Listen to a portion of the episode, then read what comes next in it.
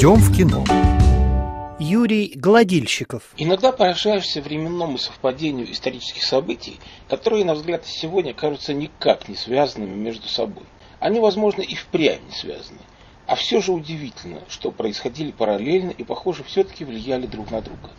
Итак, в 1895 в фильме, о котором мы говорим, в декабре, а декабрь до конца 19 столетия вообще важен, молодой 27-летний драматург Эдмон Растан, уже прославившийся после постановки его комедии «Романтики» в главном театре Парижа комедии «Францесс», отдает свою новую лирическую пьесу в стихах «Принцесса Греза» в театр Сары Бернар. Главную роль, разумеется, играет Прима, которой тогда было уже за 50. Сару Бернар принято величать не иначе, как великой, хотя в случае с театральными актерами до начала киноэры все очень сложно. Неизвестно, какими они были на самом деле. Спектакль проваливается. Подобные провалы пьес после их первой постановки, ставших потом мировой классикой и попросту хитами, случались всегда – Достаточно вспомнить историю с театральным дебютом «Чайки» Антона Павловича Чехова, которая была угроблена в близком Саре Бернар и принцессе Грезе в 1896 году в Александринском театре Петербурга. Роль Нины Заречной в том спектакле играла Вера Комиссаржевская. Ее тоже принято считать исключительно великой. Про нее тоже не ясно, какой актрисой она была в реальности. Несмотря на парижский скепсис, принцесса Греза имела большой успех в России, и в том же 1896 один из величайших дореволюционных госмужей в России Сергей Юльевич Витте заказал панно на тему «Принцессы Грезы» художнику Михаилу Врубелю. И само панно, которое теперь считается жемчужиной Третьяковской галереи, и Врубеля принимали тогда далеко не все. Теперь Врубель признан классик русского модерна, а принцессу Грезу считают чуть ли не главным панно Москвы, поскольку ее видишь и на главном фасаде гостиницы «Метрополь». Но вернемся в декабрь 1895 когда и стартует действие фильма «Сирано. Успеть до премьеры».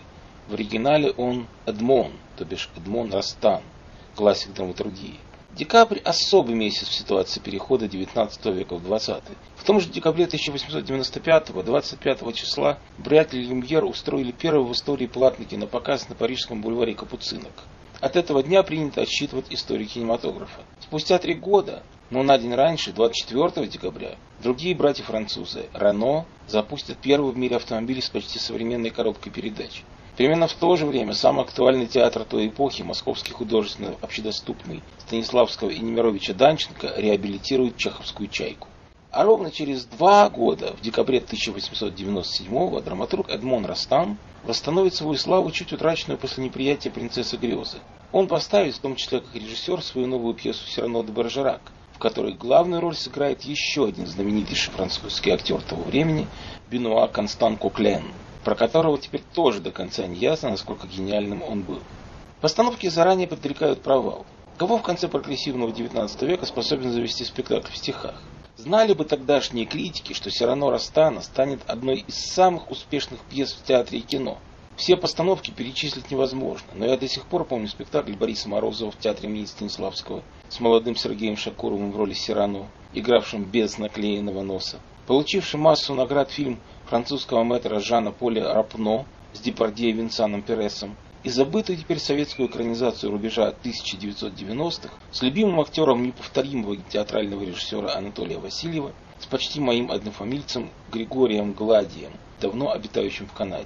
Фильм «Все успеть до премьеры» поставил французский актер Алексис Михалик. Вероятно, все же при рождении Михалик, учитывая очевидные польско-украинские корни фамилии. От дебютанта я ожидал более традиционный биографический фильм и весьма удивился, обнаружив, что картина никак неправильная. Другой вопрос, может ли в принципе быть правильной, в кавычках, любая историко-биографическая и вообще историческая лента. Это фильм «Каскад», фильм «Фарс». Поначалу я подумал, что он похож на французский «Канкан», легендарную комедию середины 1950-х, в которой главную мужскую роль исполнил Жан Габен. Режиссером был суперклассик, создатель великой иллюзии Жан Ренуар. Но потом я догадался, на какой именно фильм ориентировался режиссер Сирано Алексис Михалик. Сенсация номер один. До премьеры примерно три недели, а текста Серно де Бержерака у автора пьесы Эдмона Растана нет как нет. Тогда он почти искусственно изобретает для себя музу. Его приятель втюрился в гримершу исполнительницы главной роли. И Эдмон начинает сочинять для нее ради друга Поэтические объяснения в любви, как его герой с уродливым носом, знаменитый поэт, философ, дуэлянт 17 века Серно де Баржерак, один из родоначальников современной фантастики, будет потом сочинять для своего соперника, чтобы хотя бы через его голос передать свои скрытые чувства к любимой. Эти поэтические послания переходят в пьесу. Сенсация номер два. У спектакля есть два продюсера, оба кретины. Растан с возмущением спрашивает, с каких это пор продюсеры вторгаются в художественный процесс? Удивительно, но тут не протест против неграмотного продюсерского вмешательства, а скорее дань уважения французской системе творческих ценностей. Об этом, помнится, говорили многие британские кинорежиссеры. Франция единственная страна, Россия таковой, увы, уже не является, где сохраняется уважение к автору. Именно режиссер, главный автор фильма или спектакля, и именно во Франции. Продюсеры контролируют расход средств, но на творческую площадку им путь заказан.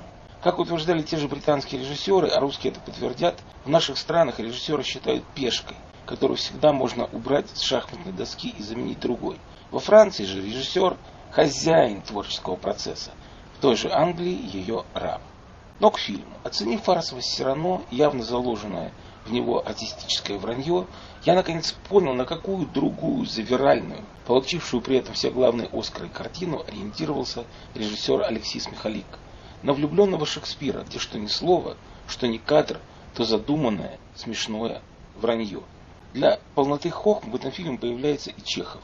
Они с Растаном встречаются, где бы вы думали, в парижском борделе. Но оба пришли туда на выручку друзей. Оба с тоской признаются друг другу, что женаты и оттого обязаны даже в борделе вести себя разумно. При этом создатели все равно попались на вечную удочку, изобразив Чехова тщедушным, скромным интеллигентишкой в очочках. Но вы-то знаете, что Чехов, вышедший из крепостных крестьян, был огромным мужиком ростом под два метра и большим любителем женского пола. Почитайте воспоминания Немировича Данченко. Юрий Гладильщиков специально для РФИ Москва.